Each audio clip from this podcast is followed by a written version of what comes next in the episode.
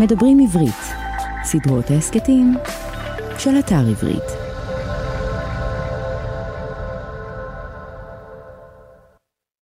זה ספר שאני הבנתי אותו בשלבים. כלומר, זה לא היה בהתחלה, כן, כזה נכתב ככה. כתבתי על שלושת הפרקים הראשונים ואחר כך נעצרתי. אחר כך כתבתי את הפרק החמישי ועברתי לפרק הרביעי. הפרק החמישי זה שהוא מחזיר את הרוסייה הזאת לזה. ו... וככה לאט לאט גיבשתי את עצמי סביב הספר הזה, ושיש הרבה אנשים שאומרים שזה הספר הכי טוב שלי. אברהם בולי יהושע נולד בירושלים בדצמבר 1936. הוא כתב עשרות ספרים מסוגים שונים, רומנים, סיפורים קצרים, ספרי עיון, ספרי ילדים, מחזות, ורבים מספריו אף עובדו לסרטים ולסדרות טלוויזיה. על עבודותיו ותרומתו לספרות העברית זכה יהושע בפרסים רבים. אתם מאזינות ואתם מאזינים למאחורי הספרים, סדרת הסכתים מבית מדברים עברית של אתר עברית. בכל פרק נארח סופר, אשר ישתף אותנו בתהליך כתיבת ספרו, ספר אחד, אותו הוא בחר מבין כל ספריו. בפרק הזה ישתף אותנו בולי בתהליך כתיבת ספרו מולכו, אשר יצא לאור בשנת 1987. נשמע ממנו כיצד נולדה בראשו דמותו של מולכו, מה הוא חשב עליו אז, מה הוא מרגיש כלפיו היום, באילו מקומות מזהה בולי את מולכו בעצמו, ואיך המוזיקה קשורה לכל הסיפור.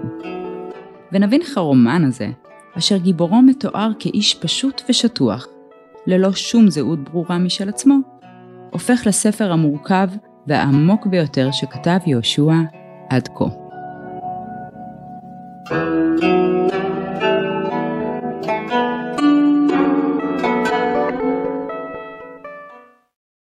טוב, בואי נדבר. יאללה, בוא נדבר. כן. טוב, אז אני רוצה לומר לך, אנחנו נקדיש את השיחה הזאת, שהיא במסגרת העברית, שהיא עושה שיחות עם סופרים, כן. נדבר, אני גם נדבר על תהליך הכתיבה של הספר, ובכלל נדבר מה הספר הזה, איך הוא עומד. אה, אני הלא אחרי גירושים מאוחרים כתבתי, התחלתי לכתוב את מרמני, כתבתי את הפרק השלישי ונעצרתי.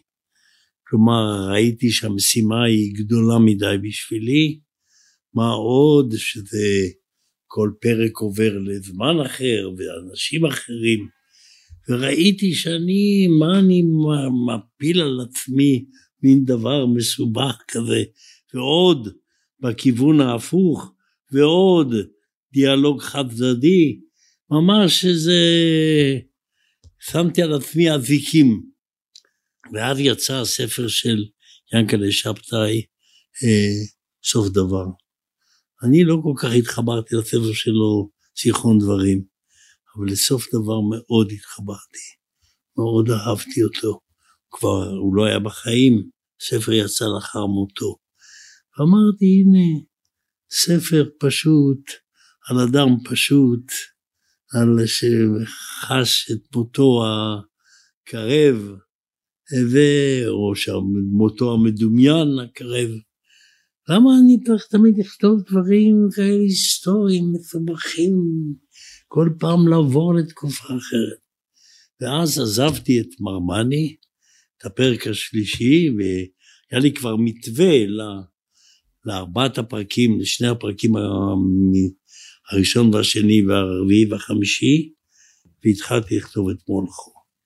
מולכו, הגרעין היה חברה של, חברה טובה של אשתי, שעבדה איתה במרפאה, והייתה עובדת סוציאלית, והיא, אה, ליווינו את מותה, את הסרטן שלה, היא הייתה די צעירה, בת 40 ומשהו, כן. ליווינו את הסרטן שלה ואת אה, אה, מותה, וכאשר אה, היא נפטרה, אנחנו במקרה היינו באמריקה באיזו נסיעה קצרה, ואשתי כיפפה את הנסיעה, הפסיקה את הנסיעה, ונסעה, כבר הלוויה היא לא יכלה להגיע, היא הגיעה וישבה עם בעלה של, אה, שהוא עדיין בחיים, של אותה חנה, שאליה מוקדש הספר, והוא סיפר לה על הלילה של המוות. והלילה של המוות הזה, אחר כך אשתי סיפרה לי את זה, והוא בעצם שני העמודים הראשונים של הספר. ולאחר מכן הפלגתי, הפלגתי ל, ל, בדמיון שלי. הזוג כאן שנשוי הוא זוג, אה, היא יקית שהגיעה מברלין, שאבא שלה התאבד, אגב זה גם היה לחנה הזאת, אבל אה, היא באה עם אמה, ו...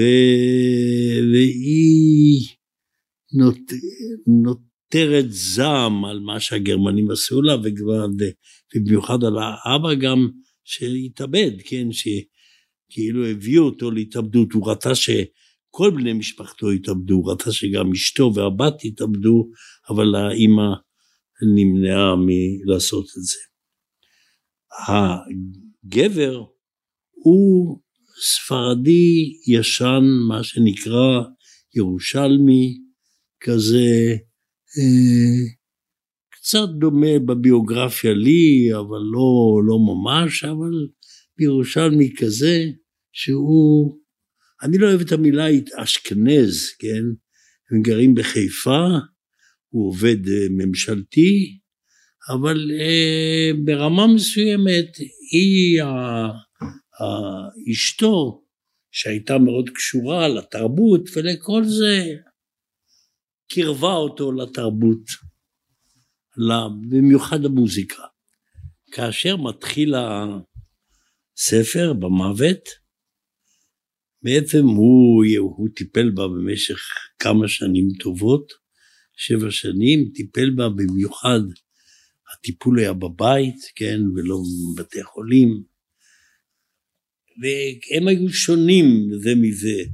היא אינטלקטואלית מרירה כזאת, אה, וכשהוא מגדיר אותה ליועצת המשפטית, היא אומרת, היא לא, לא רצתה להיות מאושרת, כן, עם איזה טינה וזה, ושמאלנית גם כן, עם כל זה, והוא כזה פסיבי, בלי עמדות אה, נוקשות ובלי איזה השקפת עולם, ובלי, אבל הוא הלך בעקבותיה.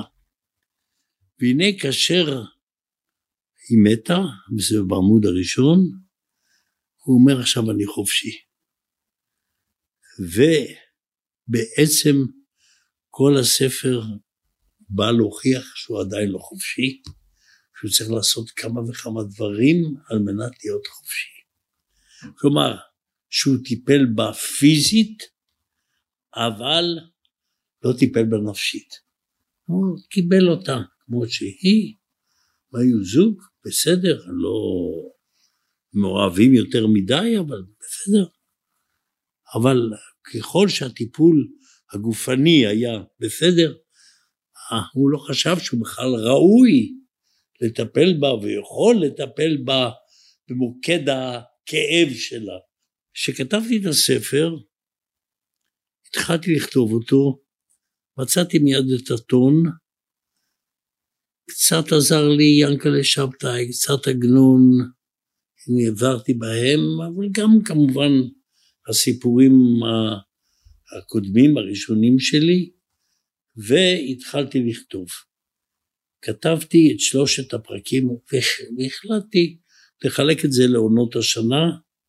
הנה מתחיל, זה מתחיל בסתיו, החורף, האביב, אחר כך שוב פעם הקיץ והסתיו. חמש עונות. ללוות אותו. עכשיו, הטיפוס הזה שלו, משהו כזה פסיבי, שקט, גם מעצבן ככה ברמה מסוימת. אשתי דווקא, אני תמיד אמרתי שהנה אני יכול להוכיח כמה נישואים שלי חזקים, אם אני יכול לכתוב במשך כמה שנים ספר על, שמתחיל בארבע לפנות בוקר מתה אשתו של מולכו, אשתי יושבת על ידי ולא לא מתרגשת. כלומר, היא, היא סומכת על, ה, על הגבולות בינינו, סומכת שספרות זה ספרות וחיים זה חיים. ואז אני התחלתי להתחיל איתו, ואני, כמובן הבעיה הייתה איזה אישה חדשה הוא ימצא עכשיו. וזה היה בעצם כאילו המטרה של הספר, שהוא ימצא אישה חדשה. אגב, אני די נדהם לראות עכשיו, שהבנו שאחרי מות אשתי, ומוות של נשים אחרות מסביב, כמה מהר בעלים אה, אה, הם מתקשרים לאישה. בכלל, במקום שהייתה כנראה זוגיות טובה, או זוגיות נוחה, יש כאילו רצון לחדש אותה, יש ניסיון. ואז הוא מנסה בעצם בחמ, בחמש העונות האלה למצוא אישה חדשה, ונכשל. לא מצליח.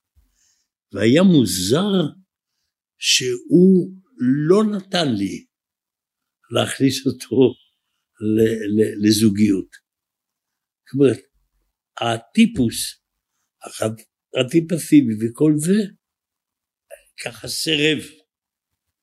והוא סירב, ואני הבנתי את זה באופן מוזר, אחרי שכתבה עליו ביקורת, אחת מהמבקרות, ביקורת קצרה, זה היה בכל בור, אחר כך היא בעצמה נפטרה, והיא אמרה, הוא לא יכול היה למצוא אישה חדשה, כיוון שאשתו עדיין בתוכו.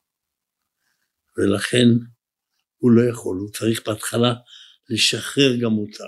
לרפא לא רק את הגוף שלה, אלא גם את הנפש שלה. זה היה פתאום בשבילי רבלציה, גילוי.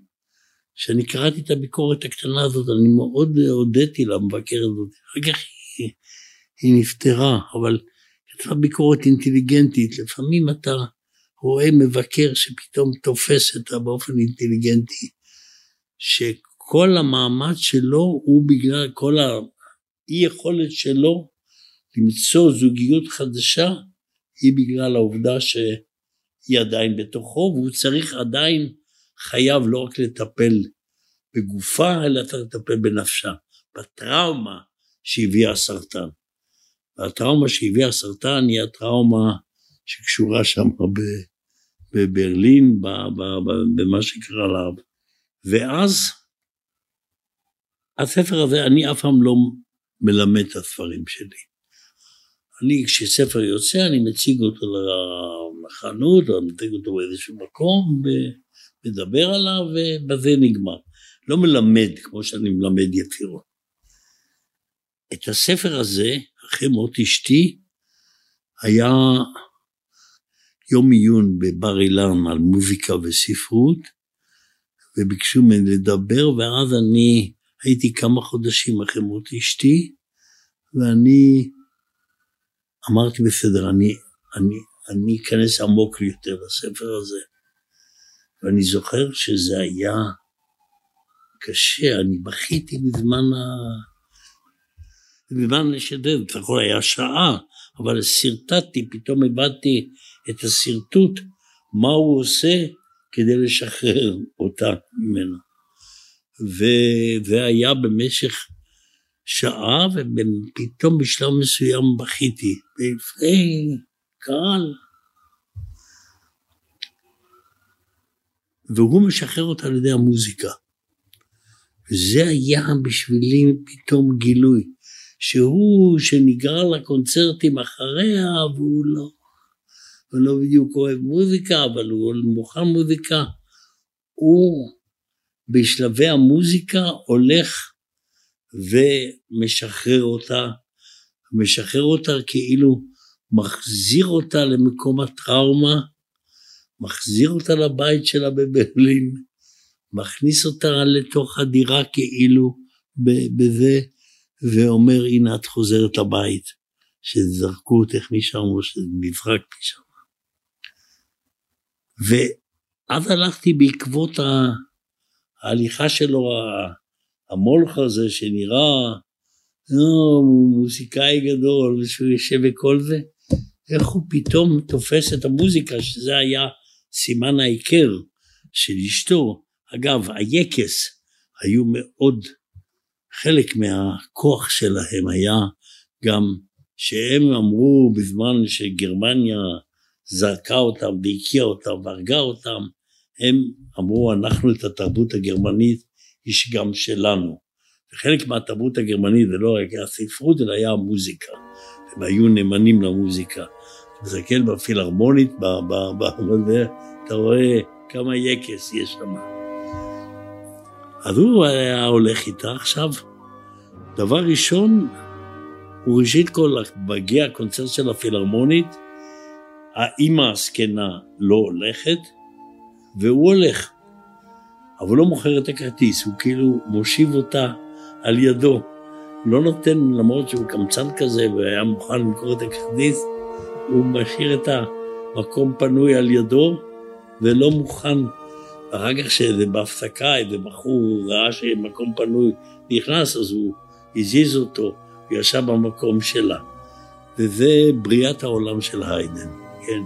ואז באה שמה היועצת המשפטית הזאת, שהיא, הולכים לאופרות ולוקחים אותו לאופרה. אז הוא הולך לחליל הקסם, ואחר כך הוא נפגש איתה בברלין. והיא לוקחת אותך לשתי אופרות, אופרה אחת כזאת מודרנית שלו זה, ואחר כך דון ג'ובאני. כלומר, עכשיו הנה הוא יהיה דון ג'ובאני וזה. בדרך בסוף האופרה הראשונה הוא בעצם גורם לאישה, היועץ המשפטית הזאת, שהיא כזאת, היא גם כן חריפה כזאת, וזה, הוא גורם לה, לא תומך במה שהיא מועדת. אגב, זה היה סיפור מצחיק, שאני, כשקראו את הקטע הזה בברלין, היה בתרגום גרמני, אז אמרתי להם, אה, לקהל, אה, אבל באופרה של ברלין אין מדרגות. אמרו, אז עכשיו צריך לשים שם מדרגות. לשים שם מדרגות. והוא, אז הוא שם מפיל אותה, כן, כאילו משבש, והוא הולך לדון ג'ובאני. לדון ג'ובאני, ואז מחליפים את דון ג'ובאני, שם את האופרה. אופרה של גלוק, אורפאוס ואורידיקה. ושם הוא מקבל את המסר. הוא נורא מתעצבן, מה פתאום לו, לקחו לו את דון ג'ובאני, עכשיו הוא הלא פנוי, ויש לו זכות, והוא יכול לעשות את זה. מה פתאום זה? לא, הוא צריך להוציא אותה מהשאול. כלומר, שם הוא מקבל את המסר שהיא בשאול ועדיין לא גמרת את תפקידך. עדיין כל הטיפול שטיפלת בה, ועם כל מה שעשית וכל זה עדיין לא גמרת את תפקידך. ואתה הולך, אתה צריך לעצמך. הוא נורא מתחמם, אבל כל העניין הזה של, ה, של האופרה הזאת, היא מוסרת לו איזה מין מסר אה, פנימי, כן? מסר שהוא לא, לא בדיוק... אה, אה, מבין עד כמה הוא הטמיע אותו בתוכו, אבל הוא בעצם הטמיע אותו בתוכו. לא דון ג'ובאני, אתה עדיין לא יכול להיות, אולי תהיה דון ג'ובאני, בינתיים אתה זה. וזה השלב הראשון של המוזיקה, אחרי בריאת העולם של היידן, שאומר לו, אתה עכשיו כוחך לעשות משהו גדול, כן? ואז אה, הוא מקבל את זה. אז מגיע הקטע של, הוא מתחבר אל המוזיקה, עכשיו, פעם ועכשיו זה התחברות אישית שלו, כן? זה כבר לא התחברות יחד עם אשתו, אלא זה התחברות אישית. הספרדי הירושלמי הזה עכשיו צריך לקחת את המוזיקה ודרכה לעשות את העבודה. האישה איננה כבר. ואז הוא הולפע לזרוע. יש שם ילדה. הילדה הזאת, שהיא מסמנת לו את העובדה שהוא דרך, הוא רוצה להחזיר את הילדה לבית שלה, כלומר את אשתו שהייתה ילדה.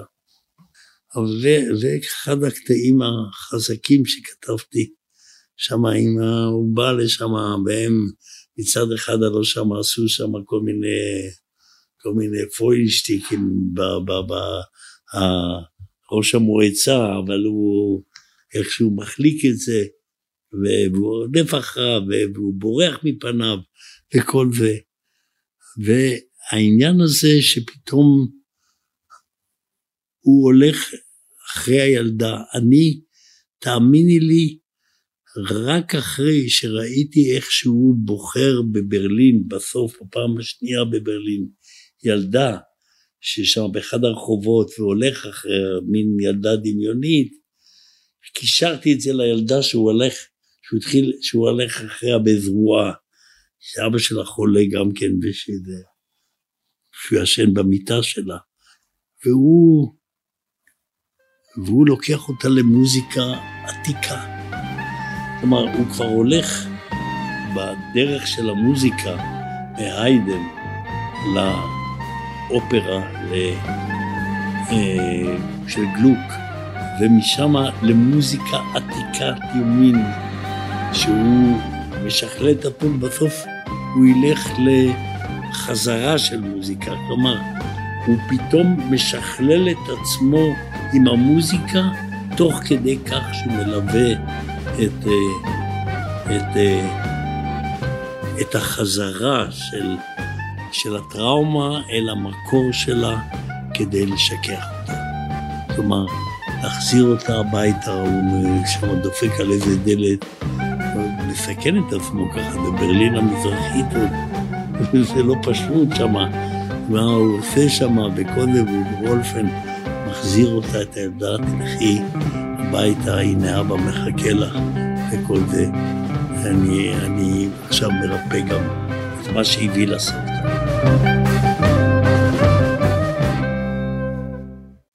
אבל זה ספר שאני הבנתי אותו בשלבים. כלומר, זה לא היה בהתחלה, כן, כזה נכתב ככה. כתבתי על שלושת הפרקים הראשונים ואחר כך נעצרתי. אחר כך כתבתי את הפרק החמישי ועברתי לפרק הרביעי. הפרק החמישי זה שהוא מחזיר את הרוסייה הזאת לזה. ו... וככה לאט לאט גיבשתי את עצמי סביב הספר הזה, ושיש הרבה אנשים שאומרים שזה הספר הכי טוב שלי. כן, יש כאלה, יש... זה חלוקה לשני, לשני מחנות. יש כאלה שאוהבים את הספר הזה, הוא גם מצחיק,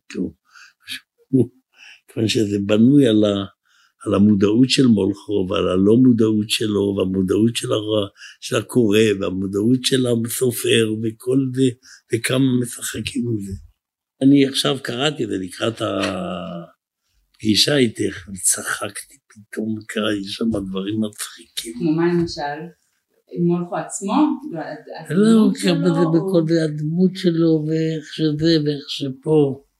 אה, יש שם לו הקטע הזה אה, שהיא מזמינה אותו, שהוא יוצא מהאופרה והוא בא לזה, אז אה, הוא בא לאיזה מין מקום כזה, איזה מין בר כזה שאוכלים שם, והיא מכריחה אותו לאכול נקניקייה גדולה כזאת. כן. הוא לא רוצה, אבל היא מכניסה לו נקניקייה אחר כך, ונותנת לו את הגבריות שלו, שלו. ואז אה, מבקש שיספר על אשתו, מה היא הייתה? מה היא הייתה? אשתו? נדהם מולכו, מה פתאום אשתו? אבל למה לא אמרה? אני רואה בסקרנות עצומה לגביה. מולכו חשב שכבר הספיקה לברר עליה הכל מאנשים אחרים. אמנם כן, הודתה אכן ביררה, אבל עכשיו רוצה לשמוע איך מולכו עצמו מגדיר אותה.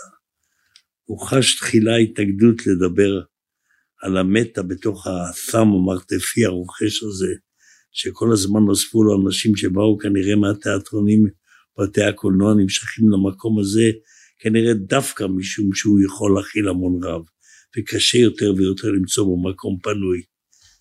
אינטלקטואלית, זה רק במהירות המילה, ולא שינסה תחילה להשתאות ולנסות לדייק יותר. מרים ראשו ומישיר מבטו אל האישה הקטנה והנמרצה, ששתתה את דבריו בהבנה מוחלטת. אישה ישרה כזאת, תוסיף. כאילו, ביקורתית מאוד, גם כלפי עצמה, בדרך כלל, אבל לא מרוצה, אינטלקטואלית כזאת. קשה היה להשביע את רצונה.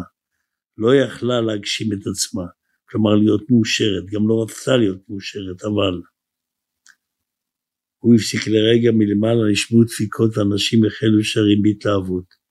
הוא רצה להסביר עוד משהו, אבל בעצמו לא יכול היה לשמוע את קולו. ואני בעצם לא אינטלקטואל בכלל. הוסיף בלא שידע למה הוסיף זאת. כן, הרגשתי, אמרה ברוך בעדינות, מתבוננת בו בחיבה חדשה, והוא הרגיש מיד שהיא מנווט אותו כך ברכות, כדי לנפץ אותו לבסוף אל אחד הצדעים.